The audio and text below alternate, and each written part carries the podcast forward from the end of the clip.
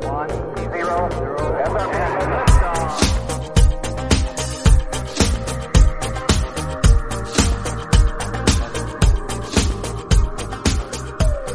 guys, welcome to another episode of Filter. On this show, we recognize that the world can be a confusing place to live in. And so, what I seek to do on this show is to equip you to live with biblical clarity in our confusing world so that you can face the chaos of life with wisdom, integrity, and courage. When you're looking for favorite writers online, it can often be difficult to find ones that are really worth following. There's a lot of voices that are simplistic, boring, or too reactionary in their thinking. One of my favorite writers to follow over the last few years has been Bethel McGrew. She previously wrote under the pen name Esther O'Reilly. I'm excited to have her on today's episode to talk about her story as a writer, her writing process, and other topics related to uh, current events and culture. Dr. Bethel McGrew is a math PhD, high school teacher, and widely published freelance writer. Her articles have appeared in many Christian and mainstream outlets, including First Things, the Spectator, National Review, Plough, and more. She has also contributed two essay anthologies on the work of Jordan Peterson. She currently maintains a Patheos blog called Young Fogey and a newsletter called Further Up, which is one of the top 20 faith newsletters on Substack. I appreciate you guys, the audience, here on Filter so much. I want to continue to bring you better quality as well as more content. So I'm excited to share with you guys that you can now send in voicemails to Filter to share your thoughts and reflections on our episodes. If you've ever if you've ever been listening to one of my conversations with a guest and you've had a question or thought pop into your head, you can now send in that question or thought through voice messages. This is going to be awesome because I want to be able to hear from you guys, but it's also going to be great because I will be share, sharing select uh, voicemails in future bonus episodes that I will interact with, answer if there are questions, or respond to if there are comments or other general feedback. Uh, I'm really looking forward to this and excited to be able to do it. And so send in your questions and reflections through the link that is included in the show notes and description below so that you can leave up to a one minute voice message. You can also leave feedback and questions by commenting on social media posts uh, or YouTube or responding in the questions uh, feature on Spotify. I really look forward to getting these feedback questions and comments from you guys and interacting with them in those future episodes that I'll be releasing soon. Before we dive into this episode, let me just take one more moment to encourage you to subscribe to our email list so that you can get all of our newest content sent directly into your inbox. Just visit the link in the show notes and you can sign up on my website. Also, be sure that you're subscribed to Filter wherever you get your podcasts so that you can get all future episodes right on your homepage. If you're helped by this content, we'd really appreciate it if you left us a rating and review on Spotify and Apple Podcasts. Leave Filter a five star rating on Spotify, and if you would take the time to write a review on Apple Podcasts, that really help us out as well. Whenever you take these simple steps, it greatly helps us to get the message of biblical clarity out to more people. Well, without any further delay, let's jump into this conversation that I got to have with Dr. Bethel McGrew. Bethel, welcome to the podcast. Thanks for having me, Aaron. Great to be here. Well, I'm glad to have you on. It's been uh, it, has been something I've been looking forward to, and uh, so I decided to finally reach out and see if you'd want to come on. And I'll admit I was a little nervous because uh, a few months ago I had almost revealed your true identity on Twitter, and uh, you were frantically messaging me. And whenever I realized what I had done, I felt horrible. You you uh, are not felt... the first one though. It's okay. Like it's actually you you were you were not the first nor nor the worst near miss. So don't feel too bad. yeah. Yeah, well, I, I, felt awful about it, and uh, you were you were really gracious, and uh, so I was like, I'm going to reach out and you know, I hope that I didn't uh, uh didn't miss out. Or, your capital. you know. No, no. Yeah, yeah. um, so yeah, but anyway, you know, been looking forward to it. Uh, I, I, love your writing. Been loving uh, following your your growth as a writer. Um, yeah, I think I, I, started following you right before you got onto Patheos. Um, and so uh, yeah, it's just been been great and enjoyable wow, so to you, see. You followed me for like for the whole three three and a half years or so now that it's it's been roughly that feels weird. That's been quite an eventful few years. Yeah. Yeah. Well, uh, we originally got connected through your dad uh, because I was talking to him about Jordan Peterson. And then he passed me on to you. He said, he said, here, you really need to talk to Bethel. she, he was like, she's, she's the one you need to talk to. And so that's how we got connected. And then, um, and then I learned about your writing. But anyway, l- let's talk about that. You used to write under a, uh, under a pen name, uh, named Esther O'Reilly. Uh, so you had this secret identity that you were writing behind. Uh, you're kind of like Batman, and you uh, grew in popularity, and then only recently, I think it was uh, how, how, long ago was it? About four or five months ago. It was uh, either October, November, last okay. fall. Yeah, you you had a, a coming out piece where you revealed your your true identity, and and now you're writing under your your true name. So anyway, what, what was that experience like? going from uh, your your undercover name to your real one, uh, revealing your true identity to the world, and uh, and so on. What was that like? Well, I mean the the the build up was pretty nerve wracking, uh, just because it was something I'd been thinking about for a really long time, and um, always felt like I would want to do it eventually. I just was waiting for the right moment.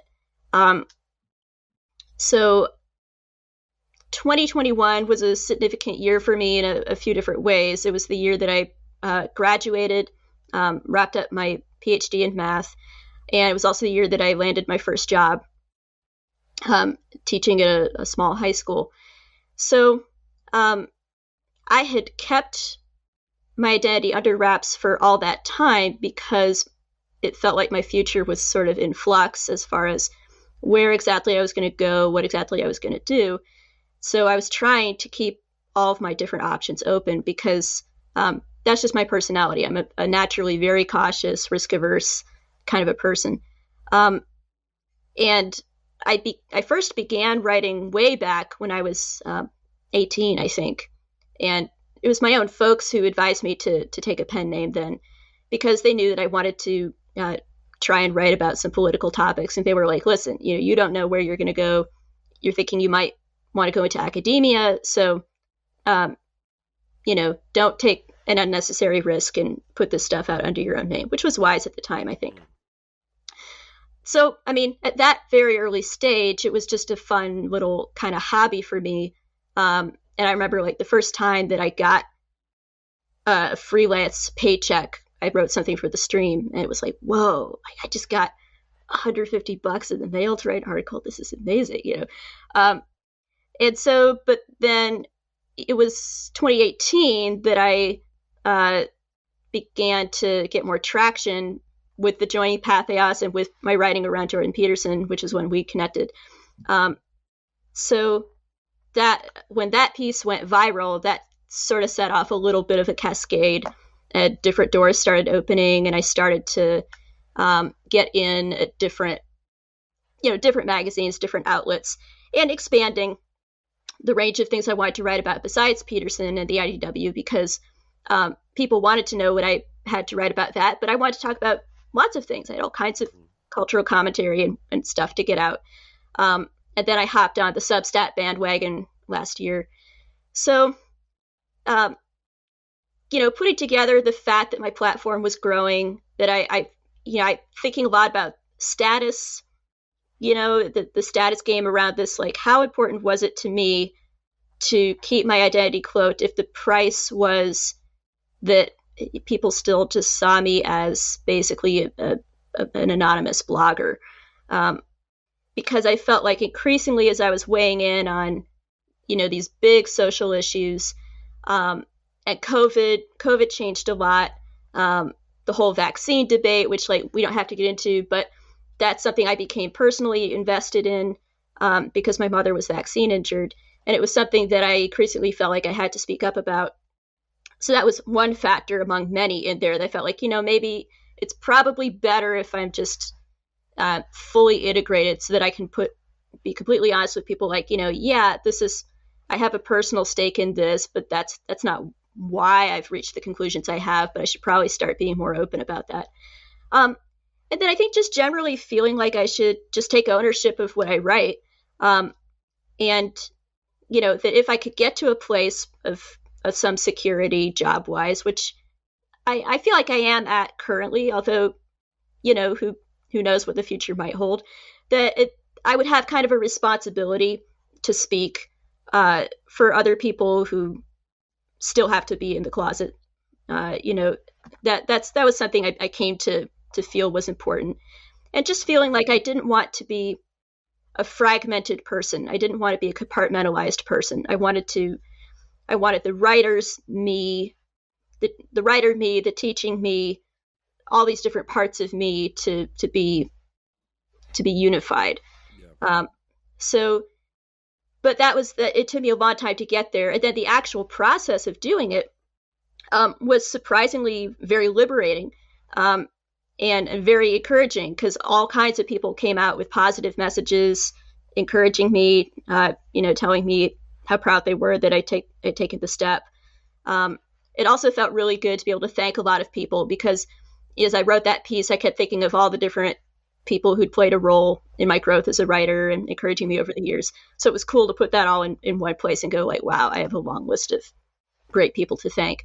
Um, so um, really, it's it's been it's been positive. Uh, now you know maybe five years from now the other shoe is going to drop and I'm going to be canceled and wind up destitute and homeless. But I don't know. Like we'll see. But but for now, I'm I'm loving it. It's great.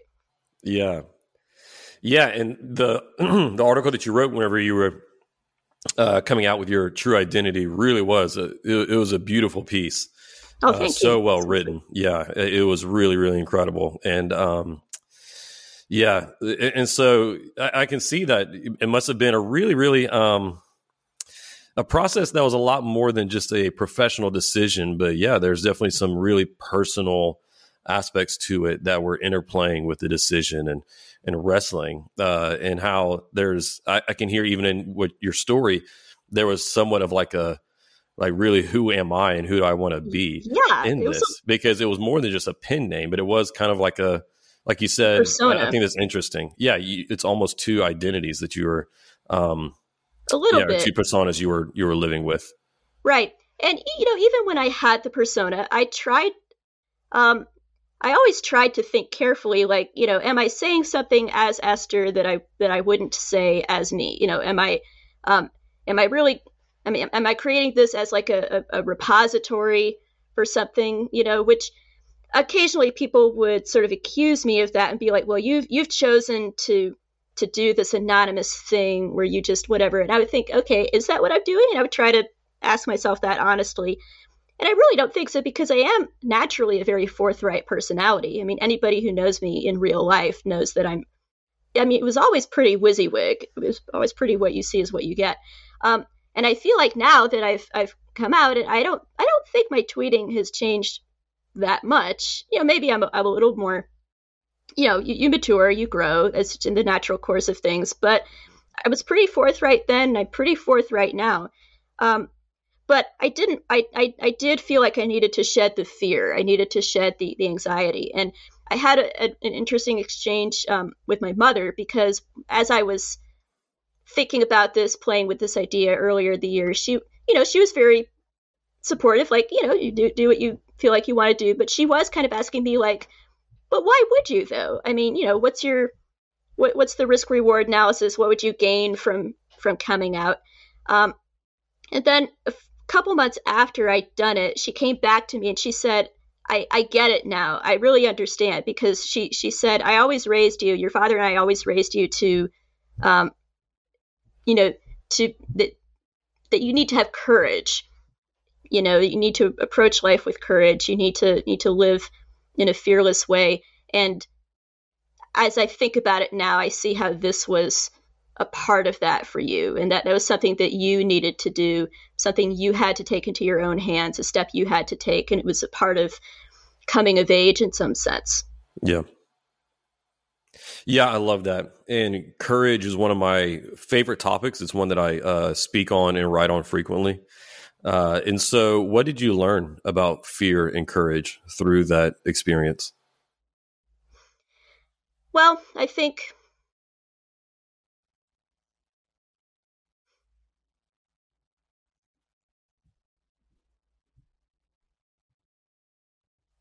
Yeah, so I mean, I think this this goes back to my my personality in general of to just um, always wanting to be in control. Uh, you know, I was a very good chess player when I was a kid, so um, I, I got used to being able to analyze things ten steps ahead and be able to kind of plan for every eventuality. So um, I had been I'd been viewing my life like a chess game in, in that sense, where it's it's like, okay, if I go there and he goes there and I go there, but then I'm okay because on move eight I have this little tactic I could do. Phew, okay, now I have that all squared away. Um, and life is not like that. Uh, you know, re- real life is, is is unpredictable. There are things you have to leave in the hands of God.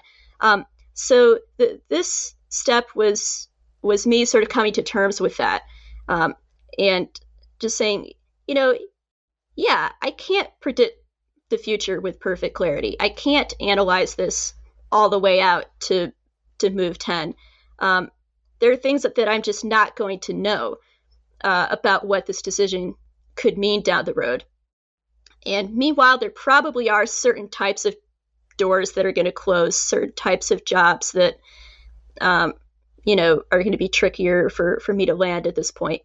Um, on the other hand, maybe those aren't the kinds of jobs that I, I would have been trying to get anyway.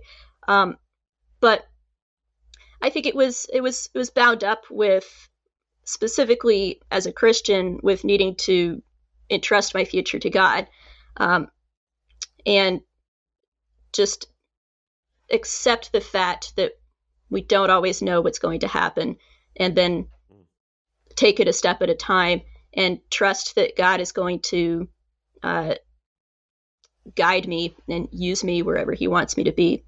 Yeah. Yeah, that's great.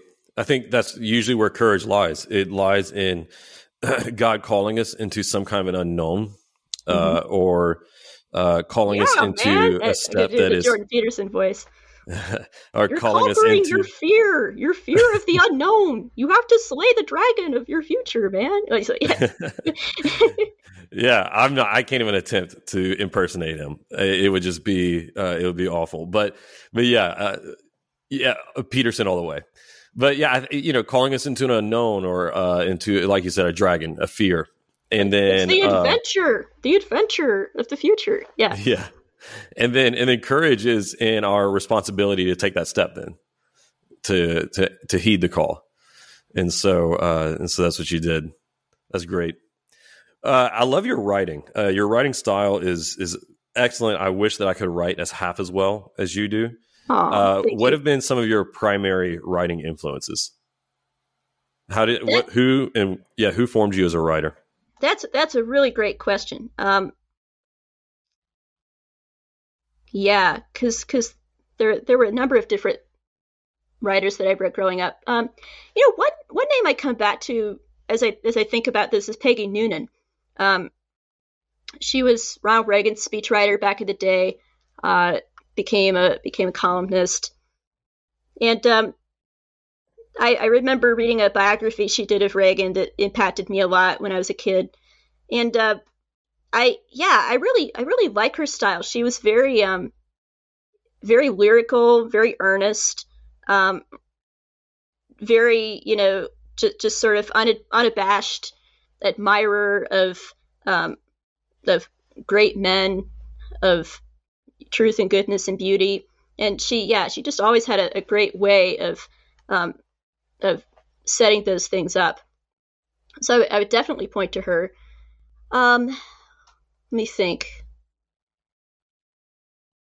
Lewis, obviously, yeah. I, I mean, kind of a cliched answer, but um, definitely the, the, way I think about cultural evangelism, cultural apologetics, um, trying to try to take true things and then you know encapsulate them in an engaging way.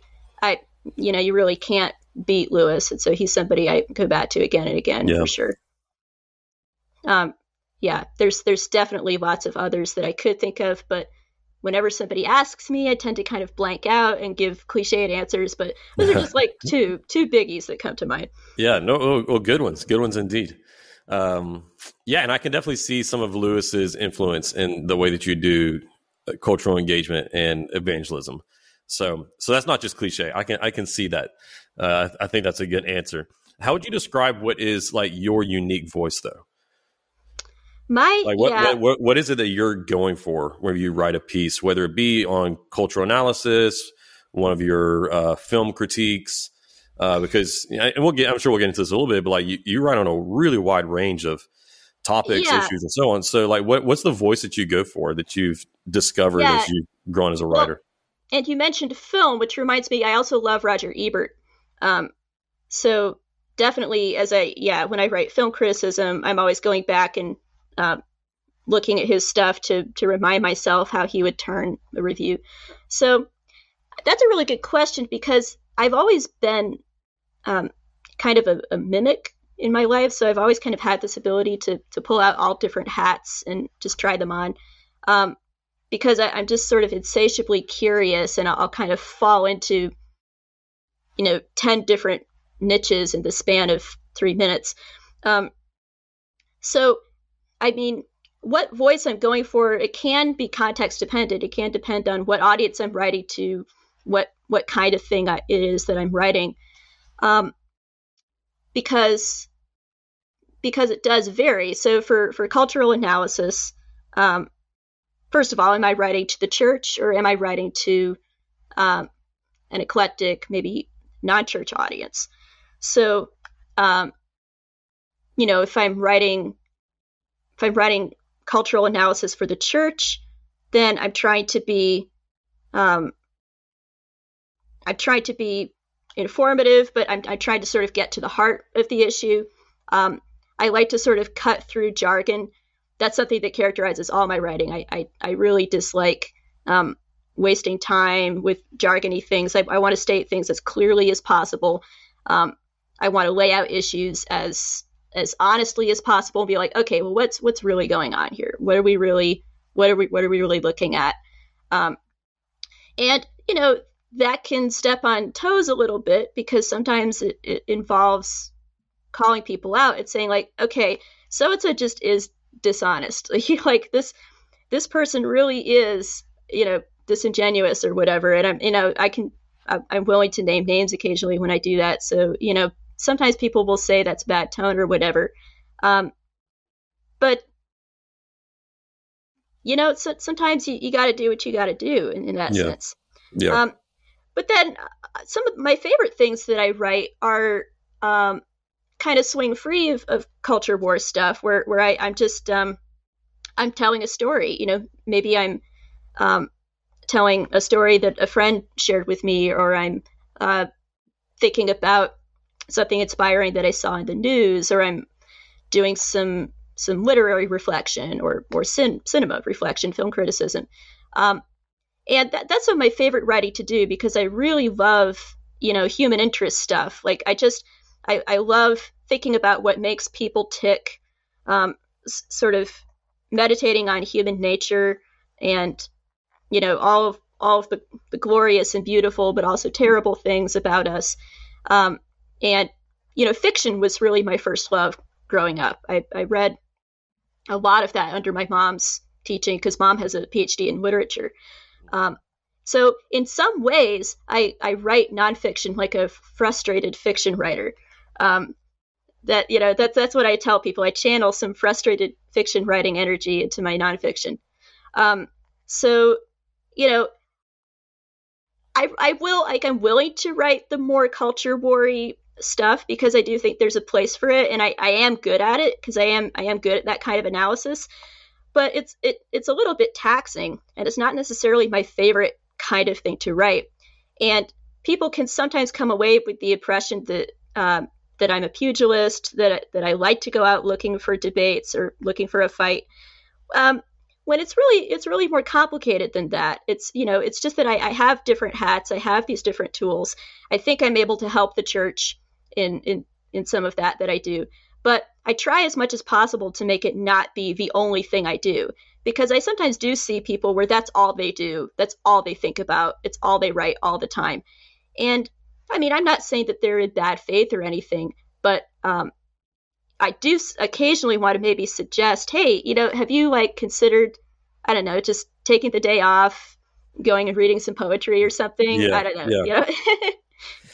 Yeah, no, I imagine that kind of a life would, and yeah, I don't want to ascribe anything to anyone else or assume, but it just it seems like it would have to hollow you out at a certain point. Yeah, yeah, exactly. Especially when you consider that that like ninety eight percent of our culture wars exist purely online. Yeah, and as soon as you get off of Twitter, you're surrounded by the real world and real people and these relationships that are infinitely more valuable to you than any uh, retweets and reactionary arguments and so on. And uh, and those things are so much more filling to the soul. That, that's what I find is that I feel like the the days or weeks where you know at the end of the week I realize I've spent way too much time on social media this week. It the best way I can uh, describe the experience is like it feels like my chest is hollowed out. Mm. Like it was sucking something out of me that I should have been looking for in the real world and the real relationships around me, and those things actually fill me. So I Yeah, agree with and- you. I, I don't see how someone could purely live in that uh, in that world.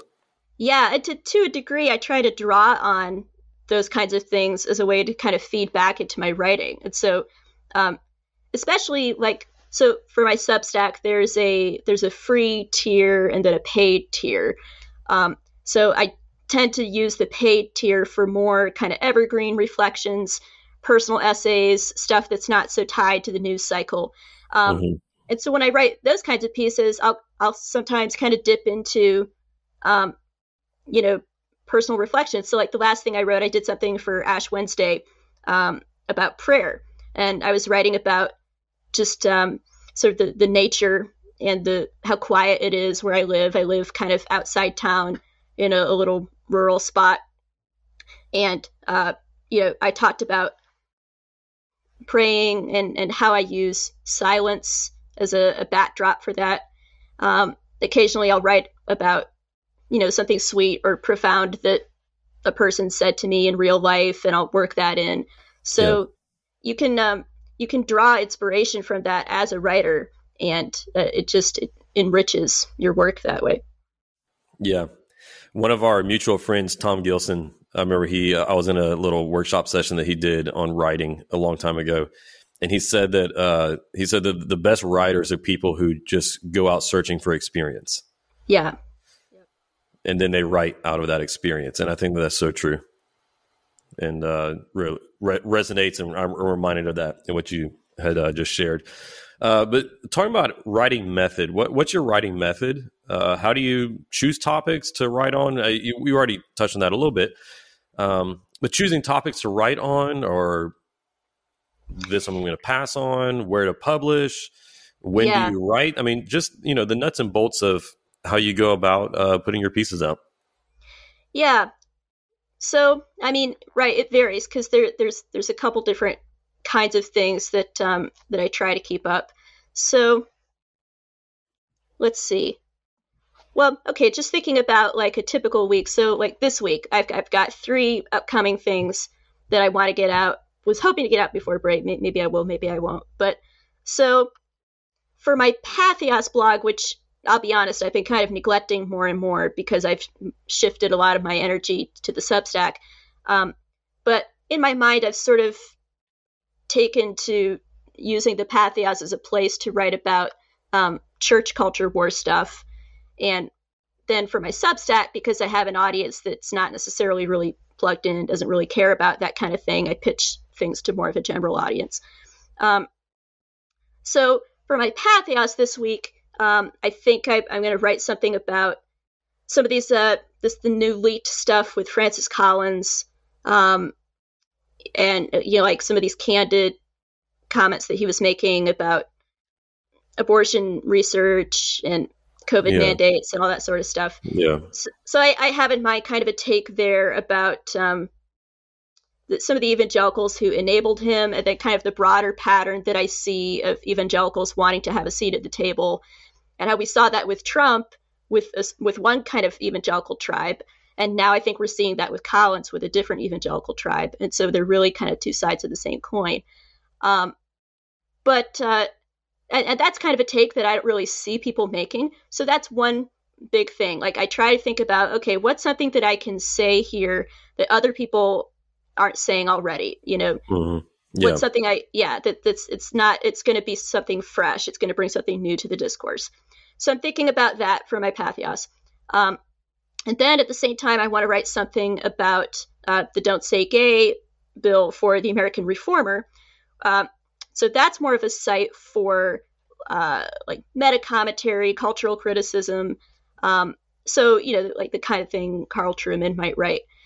So um, that that's a space that I haven't written in before, but they're new and growing, and I like what they're doing. Um, so that's something I, I want to do. I want to kind of keep my, my finger on the pulse of some of these big changes. And again, there's lots of takes flying around about that bill currently. It's so I want to talk about the sort of modern liberal response uh, to the bill. Like, well, what does this bill really do? Um, is it really a big deal or not? How should conservatives think about it? Um, how should we respond to a certain way of framing it? Um, and what does this say about some broader fissures in our culture wars? So, you know, that that's that kind of a piece. Um, yeah. And then for my Substack, I want to write because I'm kind of due to write another paid thing. Um, I've been thinking a lot about uh, the, the, the propaganda wars with the Russia-Ukraine conflict, and there was one uh, one moment in particular that was really moving. It was one of these early viral clips where people thought that it was a Ukrainian father saying goodbye to his little girl. Um, and then it turned out it was mislabeled and it was actually a Russian father sending his family back to Russia before going to fight against Ukraine. Mm-hmm. So suddenly, like, it's the exact same clip, but the whole frame shifts, the whole narrative shifts. You go yeah. back and you watch it again. How does how does it change? How does it change your emotions, your reactions? Does it make the clip? I, does it make the clip different? And um, you know, especially as a Christian, how, how does one think about it? And how does one think about um, Russia and, and, the Russian people in general and the, the whole, the tragedy of, of this conflict? So, uh, you know, I haven't really, my, my thoughts on that are still kind of foggy. A lot of times, to be honest, I, I just sort of sit down in front of a black, a blank page with a hazy idea of what I want to write, and I kind of noodle around and tap out some paragraphs and then delete some things and reshuffle other things uh, until I have what I want to say. But yeah. I kind of want to sort of write something more from the heart about that. Um, oh, and then also I'm putting like some last tweaks on something that I'm writing for Plough magazine because uh, they're going to do some music related pieces coming up this spring. And um, I got asked if I wanted to write something about Rich Mullins, who's one of my favorite. Oh yeah, uh, yeah, great singer songwriter and yeah, I've somebody, seen your your previous articles about him. Yeah, yeah, it's it's so it's interesting. I, I feel like I can really you were talking about how I've grown as a writer, so um, I can sort of measure my growth as a writer by looking at um, kind of the evolution of Rich Mullins tributes that I've written over the years because I can like oh, I wrote that at that phase and that you know. Uh, so this one that I've written is definitely my, my most mature yet. So it's it's great to kind of revisit his catalog and his life and, and plunge back into all of that. Um, you know, now with with you know kind of a more seasoned eye, um, you know, b- being able to to frame my thoughts in you know maybe a slightly less breathless way, because uh, that was one um, one fault that I had in my early years as a writer was was that I like everything was an 11 out of 10 and if i thought something was great it was the greatest thing ever in the whole entire world since the dawn yeah. of time. You know, uh, so yeah. I've, I've I've learned to kind of you know, sort of pull it back, be a little bit more measured, um, get my thoughts a little more organized. You know, so that that's just part of growing as a writer. Um, th- so then, but then with the Rich Mullins thing, that's part of keeping my creative um, interests going as a writer. Like I always want to be writing about something in the arts. You know, if it's whether it's music or film or yeah. literature. Um, so always want to have that kind of simmering on the side. So yeah. that's that's a sort of a, a typical slice, um, a typical week in, in my writing life. Yeah. How many hours a week do you, do you spend writing? That's that, that's a really good question um, because it can vary. You know, sometimes I can go a couple of weeks uh, writing hardly anything, or maybe writing only one thing. Um, and then I'll have a week where I suddenly get some time and I write three things in a row. So uh, you know, the nature of freelance work is a, it's really sporadic and all over the place.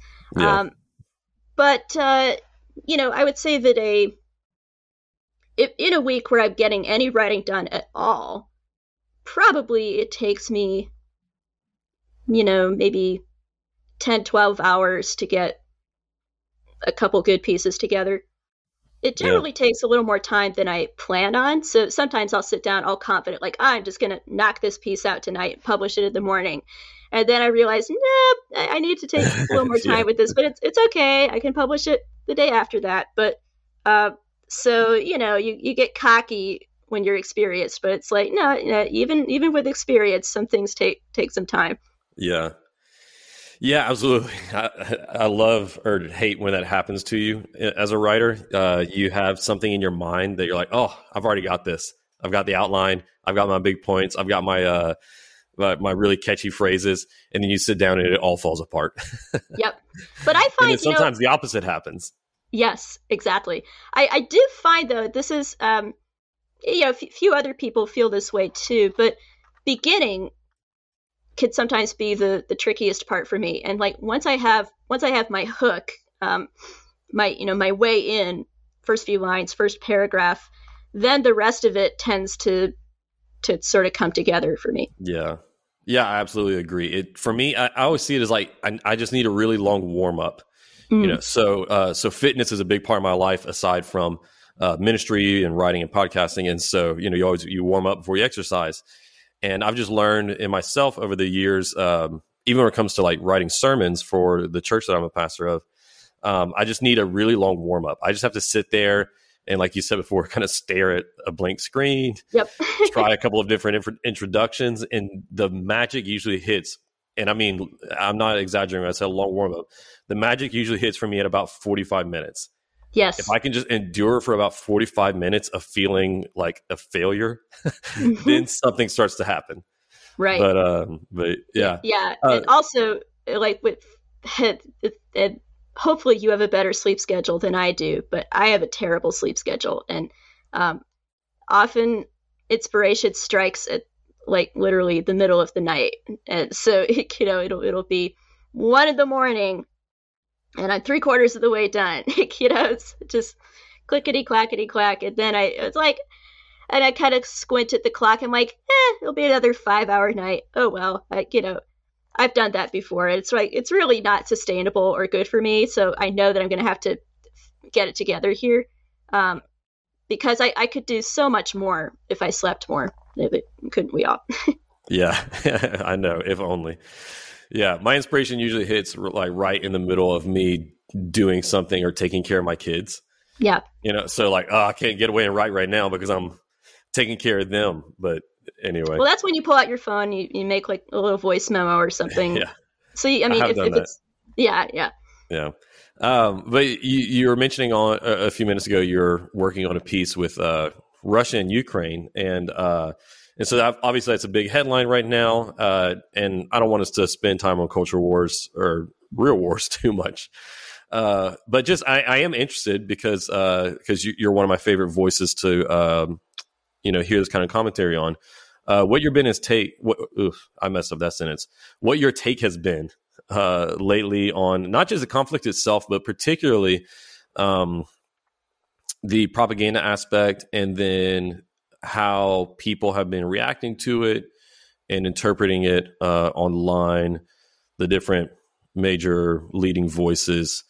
Uh, what's been your take on on this whole situation we've been through, and just I think it's only been two weeks now. yeah.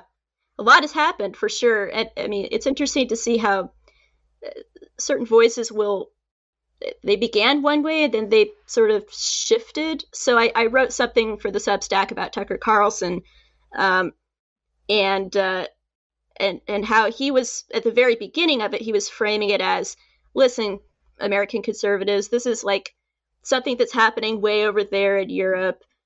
It's not really like what did Putin ever do to you? Let's talk about domestic culture war stuff instead. That's Yeah. like the really relevant stuff to you at this point in time which seemed to me like a, a really disingenuous way of framing it. Um, and so, I mean, I, I like some stuff that Tucker has said, Um, you know, he's he can be good for owning the libs, uh, what, for whatever that's worth.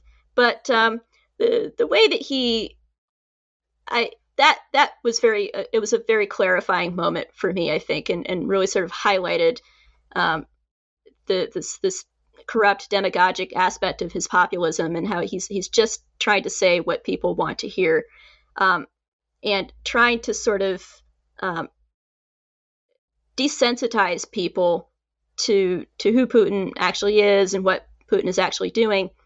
Um, and I mean, I hate to say it, but like e- even Rod Dreher in the past has has done a little bit of this thing, like, well, I'm not a fan of Putin, but um, you know, at least he understands culture wars, or at least he's he's good on that stuff. While meanwhile, uh, we're doing this crazy gender identity stuff or whatever.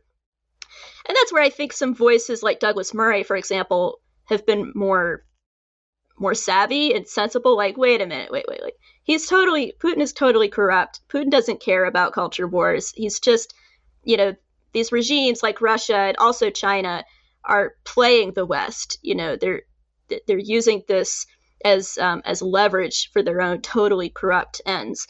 Um, so that's a blind spot that I've seen in certain corners of the right. Um, and then in the integ- the integralist corner, so like Sohrab Ahmari and some of those kind of voices, there's been weirdness there as well.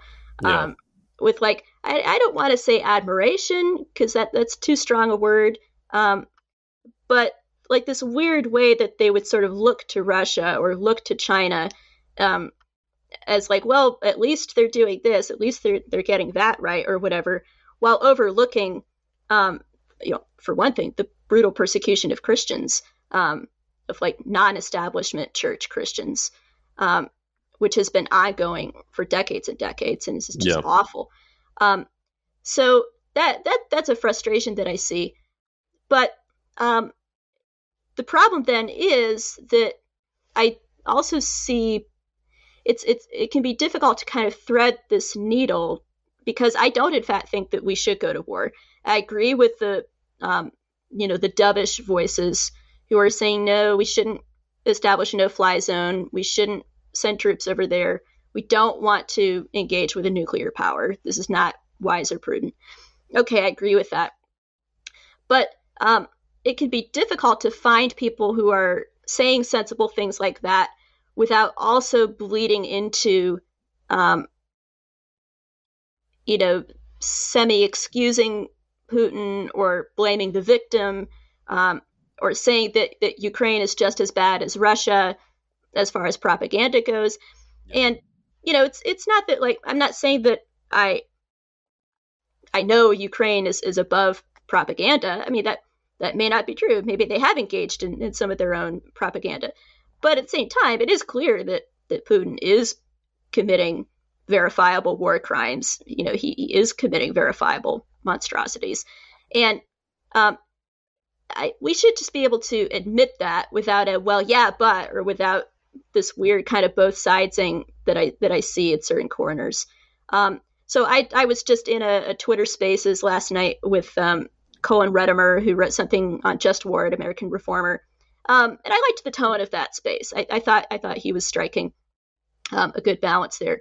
So, you know, my heart goes out to Zelensky. My heart goes out to the Ukrainian people as they as they fight for their their lives and their nation and their identity. Um, but um, at the same time, I and it, it's a tragic thing, but you know, it could be that Ukraine winds up being the price paid for uh, not entering a nuclear holocaust, you know, which sounds sounds very stark. But um, Putin is so unpredictable that um, I, there's only so much that that we can do. And I just, I mean, I think in general, I favor a generally cautious approach to entering global conflicts because historically that hasn't um, that hasn't panned out the way that hopeful neocons might predict. Yeah. Yeah, absolutely. How would you describe your political perspective or affiliation? Yeah, I mean, I, I think um, I, I'm a pretty classic conservative. Um, I I grew up my so my my mom marched with Phyllis Schlafly back in the day. Uh, Ronald Reagan was her and my dad's first vote. I have a Reagan poster on my bedroom wall. So, uh, you know, I, I very much am kind of, kind of a, a throwback to that old style um, conservatism. So, you know, which means that I didn't I didn't get on the Trump train. Um, and even before Trump, we were all kind of a, family of purists. You know, we were like, but can we really can we really vote for Romney? Can we really vote for McCain? Well, let's check. Oh no, I don't like his record on embryonic stem cell research. Or you know, we we were pretty strict. Like you know, you had to you had to really check a lot of boxes. So we were we were certainly not going to get on the Trump train. That that was never a danger for us. Um, so, um, but at the same time, I'm not really on the the never Trump train either. You know, as in terms of how that's evolved. Um, I, I don't like so I mean I'm I'm the person who was a David French fangirl back in the day and am definitely not anymore with with the the direction that he's gone. Um, so um, but yeah, I'm I'm very solidly conservative and I dislike I I'm very troubled to see where the Republican Party is sort of drifting. Um, and especially on social issues around sexuality. So um, the whole um, the whole gay marriage thing, you know, after that ship sailed, it's sort of interesting to see how many conservatives have sort of invisibly drifted, so that now, um, you know, it's uh, there's not really, I think, going to be much difference between the Republican Party and the Democrat Party going forward on on that whole um, cluster of issues. And so, but I'm I'm one of those purist conservatives who's like, well, I mean, yes, I agree that in practice, socially, the ship has sailed, but in principle, it shouldn't have. Um, and you know, we should continue writing and speaking um, on the assumption that it shouldn't have, and, and we shouldn't we shouldn't shift in that respect. Um, and then fis- fiscally, economically, I'm, I'm also quite conservative. And so, uh, you know, when I listen to certain post liberals, the way that they talk, you know, they could be good at diagnosing social issues, but then they'll they'll go off on you know sort of semi socialist rabbit holes, and it's like, well, wait, wait, wait a minute, that's that's not where we want to go. So it's like we kind of need like bits of everything, you know. So like, yeah, we we need a kind of a, a good libertarian backbone on on you know certain fiscal issues, but um, but then keep the old school conservative social values. So don't don't go libertarian there. So uh, you know this is kind of my my build a conservative, but it, there's not really a market for it at this point in time. Is the problem? Yeah, yeah. So going back to writing, uh, what's been one of the most difficult pieces you've ever written? Oh wow, that's that's a great question a difficult piece. Difficult hmm. for whatever reason. Yeah, difficult for whatever reason. Ah. Uh, well, okay, so so one one piece or, or, or one or two pieces, I guess. Um, so I uh, I don't know if you were familiar with a figure named Mike Adams. Um, okay, so t- just kind of a brief uh, that that's kind of interesting that, that you don't know who he is but just kind of a brief sketch he was um, a conservative writer and speaker he had a column at Townhall and um, he uh, he he was a gadfly he was a political science professor at the south and um, he he survived multiple cancellation attempts um, he went to court with a religious liberty uh, case back in the day um, so and he just he was a bit of a Lenny Bruce figure. You know, he, he had a, a sort of a sharp edge to what he wrote. He could be very funny. He could be, you know, he liked to push the envelope. Um, and uh, and he was very very well loved in conservative circles. He was uh, an adult convert to Christianity and conservatism, and so then he became a very passionate pro life speaker. Um, that was something he spoke and debated on a lot. Uh, kids loved him. He invested in, in young people, uh, Christian ministry conferences. Um, but you know, he also had some personal issues, And in uh, 2020, summer 2020, he took his own life. And that had huge ripple effects um, throughout the conservative Christian community, throughout the pro life community. Um, just so many people that, that he had touched, that he loved, who loved him back. So I, I decided to write a couple of things about that. Um, and that was difficult because it was it was so dark, uh, and, and, I had to kind of search for the appropriate um, things to say because uh, he he got involved in, in Twitter. Um, so his his university eventually asked him to retire early for something that he had tweeted, and that kind of came as a shock to him because um, he wasn't really he was of that kind of older generation doesn't quite understand how Twitter works or uh, you know how Twitter can get you canceled when you when you went for years and years without being canceled before. So um, you know that that kind of hit him hard. So his his whole kind of life and tragic end was sort of like a, a microcosm of the, the death of a certain era of conservatism in, in some sense. So I had to kind of pull all of that together and then um, and then all of the personal things that I was feeling, the connection that I'd had with him. So I did one piece for the American Conservative right after he died, and then I did something on my Substack for the the first anniversary. So those were pretty difficult. Yeah. Yeah. Sometimes it's uh or not just sometimes, I think almost all the time it, it, it's difficult to make writing on something uh purely intellectual or business. Um, but our heart is always involved in whatever we write. I think that's why Absolutely. it's so scary. Yeah. It's so scary to publish almost anything, uh, anything that's like uh, that's worth publishing and putting out there, because yeah. to a certain extent, you're putting yourself and you're putting your heart in something that really matters to you. Exactly. Yeah, that's how I try to approach my whole um, my whole kind of output as a writer. Like I, I want to, I want what I write to reveal something about something about my heart, and um, you know that that can be a little bit vulnerable and you know you, you, you decide what to put out there what not to put out there. Um, but that that's the that's the main thing that i i like for people to take away from what i do because um, you know yeah yeah i have chops. Yeah I, I, can be funny. I can be i can be witty. I can kind of turn turn a phrase. Um, but at the end of the day uh, all that stuff doesn't matter a whole lot if you're not sincere if you're not earnest. Um, so I hope that that comes through. I want, above all else, I want my heart to come through. Yeah. So, in contrast to which was the most difficult, and I don't know, these might overlap, but what are one of the pieces you look back on or articles, essays that you're most proud of? Well, I, I put together quite a few um, in a, a, year in review piece that I did last year, which uh, yeah. which you can link for folks in the show notes. Yeah, that'll um, be in the show notes. Yeah. So, um, there, yeah, there's a lot that I could that I could point to that I'm, I'm proud of in all, um, all different ways. Um, couple a couple that I can highlight.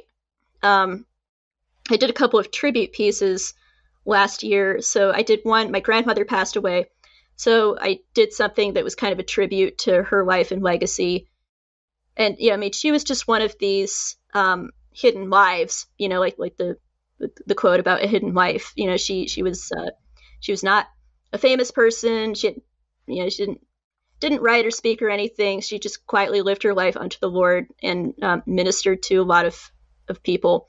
So it was a huge privilege for me to to use my platform as a writer um, to spotlight and honor her. And I think about um, there's a passage towards the end of The Great Divorce where C.S. Lewis is walking in heaven and they see a, a, woman coming towards them and these she's surrounded by children and animals and like this whole menagerie of, of people who love her and and C.S. Lewis is like who wow who is this person she must be really important and George MacDonald's like no you, you wouldn't have heard of her she was just Mrs. So and so oh really but now here in heaven she's this this person crowned with with glory and honor. So that was my grandmother. So that was one. And then another one that I was proud of, kind of in a similar vein, um, was about a neighbor I grew up with who was a veteran of World War II. And um, when I was 11 years old, I had a, a, little tape recorder that I used to um, record some of his memories of the war. And uh, for whatever reason, he decided to open up to me about things he he hadn't even shared with like his own immediate family. Um, but something about little like little eleven year old me uh, just kind of melted his heart and got him to open up.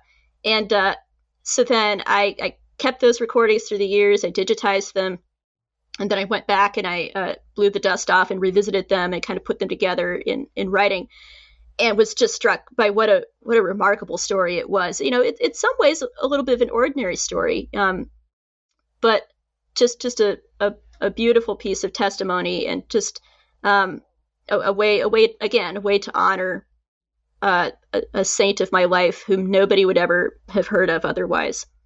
Yeah. Um, and then let's see some some other things I've done. I'm, I'm kind of I'm looking through like my own kind of uh, year in review.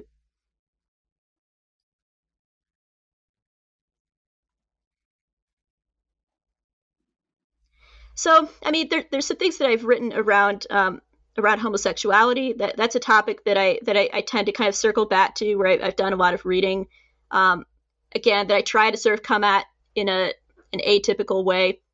Um, and uh, and I, I, I'm just proud of several different things that I've, I've written in that vein because again I want I want to sort of get at the human side of it. So I've written some things that look back at, at the AIDS pandemic, um, and you know just sort of the the human stories around that and the, the human cost because um, I want to kind of hold all these different things in tension. You know, like I, it's important to write truthfully about it, but it's also important to see the grace of God at work, and it's important to, um, you know, to always have compassion for the lost, to have compassion for the sinner, um, because in the end, you're writing in the hope that God would draw all men to Himself.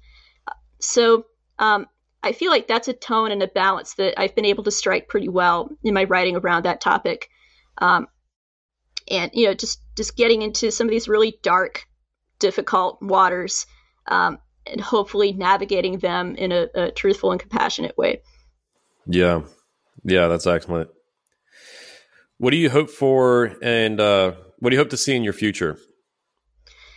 Uh, gee, that I mean, I I don't know. I'd like to. I, I'd like to do more creative writing. So um, I've done a little bit of poetry but I'd like to do more of that. Um, I'd like to maybe put a chapbook together. That's what that's what you call it when you get a bunch of them in one place. Um, so that's definitely a goal. I'd like to write more short fiction. Um, I've I've made like little, you know, little dabblings in fiction over the last few years. I, am terrible at finishing things. Um, I get easily distracted, but I, I think I have some ability in that area. So that's an area where I want to grow. Um, I just have to commit and set aside the time for it. Um, and then, I mean, as far as like career wise, I I don't really know. You know, I'm I'm at the moment I'm I'm trying to kind of bloom where I'm planted at a small high school, but I'm probably not going to be here forever. Probably going to take another step later. So it, you know, it could be continuing to teach at a high school level, could be moving to a, a university level. Um, so we'll kind of see. I don't know if if if writing will ever be my my main career, like like you know the way I earn my livelihood. I think that's gotten really difficult these days. Um, you know, you really have to, you know, it's it's a path, it's a train that I would have had to kind of board about ten years ago, um, and to, you know get a certain kind of degree followed by a certain kind of internship, um, a certain kind of legacy institution. You know, and I just kind of missed that train. I'm, I'm 29 years old now, and I, I think freelancing is sort of you know, it's sort of the, the way of the future, which means that I'm going to probably always have to, to do some tent making. And I do that by teaching. But I love doing teaching. And so yeah. I'm, I'm happy doing that currently. Yeah, awesome. Uh, if you were to go back 10 years and talk to uh, young Bethel who was just getting started out, what would you tell her? That's a, yeah, that's a great question. I was, gosh, um, young Bethel had some issues. Uh, just being real, um, you know, I, I I was I was kind of a lonely kid, I, and I, I was still learning how the internet worked, uh, and I I was trying to use the internet for substitute community. Really, was what I think I was doing um, already then, and that, that could be a temptation now. So um, think that yeah, that might be one piece of advice that, that I would give is you know don't um, don't try to turn the internet into a, a, place for substitute community because it's not going to be able to do that for you. It's not going to be able to give that to you. And, uh, you know, the people that you encounter that way, the people you try to make connections with, um, the virtual medium, it, you know, when it's not incarnated, that, that can only go so far. Um, and you know there's a lot of time and emotional energy that i've kind of sunk into that and, and you know unfortunately wasted i think in hindsight. Um, so um, yeah I, I would say i would say maybe do less of that. Um, let's see what else would i say? Hmm. What do i have you know it's interesting because I, I did i did a whole degree in mathematics like which I don't even know that I really use it now because I I and I I didn't just do a master's, I did a PhD. Um, yeah. So like that that was like the track I took, and I, I talk about this in my in my coming out piece. But um, I was trying to avoid humanities so that I would be you know politically safe. Um, and now that I mean, it, it turns out to not be necessary, and now I've, I've come out anyway. So it's interesting to think about like what what would I say to my 18 year old self knowing that I was going to be out in 10 11 more years you know would I have said eh you know like don't don't spend your your best years getting a math degree you know may, maybe consider getting a humanities degree somewhere else instead um, you know maybe consider moving out sooner because that was that was something I didn't do for a while um, so yeah, I'd have to think. I, I don't I don't I don't know if I necessarily would have taken the same academic path that I did. Um, but uh, there is a demand for math teachers that there isn't necessarily uh, for for literary teachers, and so um, you know, given like I said that it's so difficult to make a living at writing, you really have to be able to do something else. And I can't code, um, so learn learn to code is like the the, the phrase for that. Yeah. So, um, you know, like maybe I would have said do a master's, but don't do a PhD necessarily. Like you don't you don't really have to do that. You can start looking for work right away. Um, but who knows? Like you know, would I would I be exactly where I am now if I had changed some of these things earlier in my life? Um, you know, like maybe I never would have had the spare time to dive into Jordan Peterson, which wound up being the key that unlocked all this other stuff for me. So, um, you know, it's I, I am I am where I am, but I, I think I would definitely say to to not um, to not become so emotionally invested in online connection as I as I did at that time. Yeah, I think that's good, and that's a great uh, great word and reminder to all of us. Yeah, um, whether we're building, especially a, now at the age of Twitter. Yeah, yeah, yeah, Twitter and TikTok and all the other ones uh, that I don't understand. But yes, I, I think it's a great word. great word for all of us. Um, before we go, is there uh, anything you want to leave our audience with, just based off this conversation and your work? Yeah, um, I guess uh, you know the, the, be yourself. You know, from from Aladdin. That's uh, that's what I've been kind of discovering this this whole journey is is how to be myself, discover who I am. Um, so I guess that sounds a little bit banal, but you can you can put a Christian spin on it. You know, discover who uh, God has uniquely called you to be, what God has uniquely called you to do, um, and you know, to, just just follow that and and uh, and try not to um, try not to build your life on a certain preset collection of expectations. You know, whether those are um, cultural expectations, maybe even church cultural expectations, family expectations, whatever. Um, you know, try to figure out what your particular calling is, um, and then discern it as best as possible. Awesome. I think that's great. Great way to finish off. We, we started by talking about you uh, uh, releasing your true identity, like Batman, and uh, and so finishing with talking about being yourself, full circle. Great. There you go. Great way to wrap. Didn't up. even plan it, but it worked out. yeah. Well, uh, Bethel, just think. Uh, I kept saying it wrong. Bethel. That's, Thank that's you. okay. you were supposed to catch me if I said it wrong. Um, but thank you so much for your time and joining us on the show today. Uh, I really enjoyed it. It was a lot of fun talking about writing and uh, just social issues and everything else. So, uh, like I said before, I'm a big fan of your writing, and so please keep it up. Keep doing the great work. Thank work. you. And I, I yeah, Yeah. I really appreciate these questions because, um, yeah, th- this this it's not the kind of question that I get to answer very often because, um, you know, typically I'm being asked, you know, what's your opinion on a, specific thing. We did we touched on that a bit too, um, but I appreciate the chance to uh, talk a little bit more personally about. Uh, about my work, what goes into my work, what goes into it personally for me. So thank you so much for having me on, giving me the opportunity. Yeah, well, you're really welcome. I enjoyed it uh, as just as much. So, once again, thank you for joining us on Filter.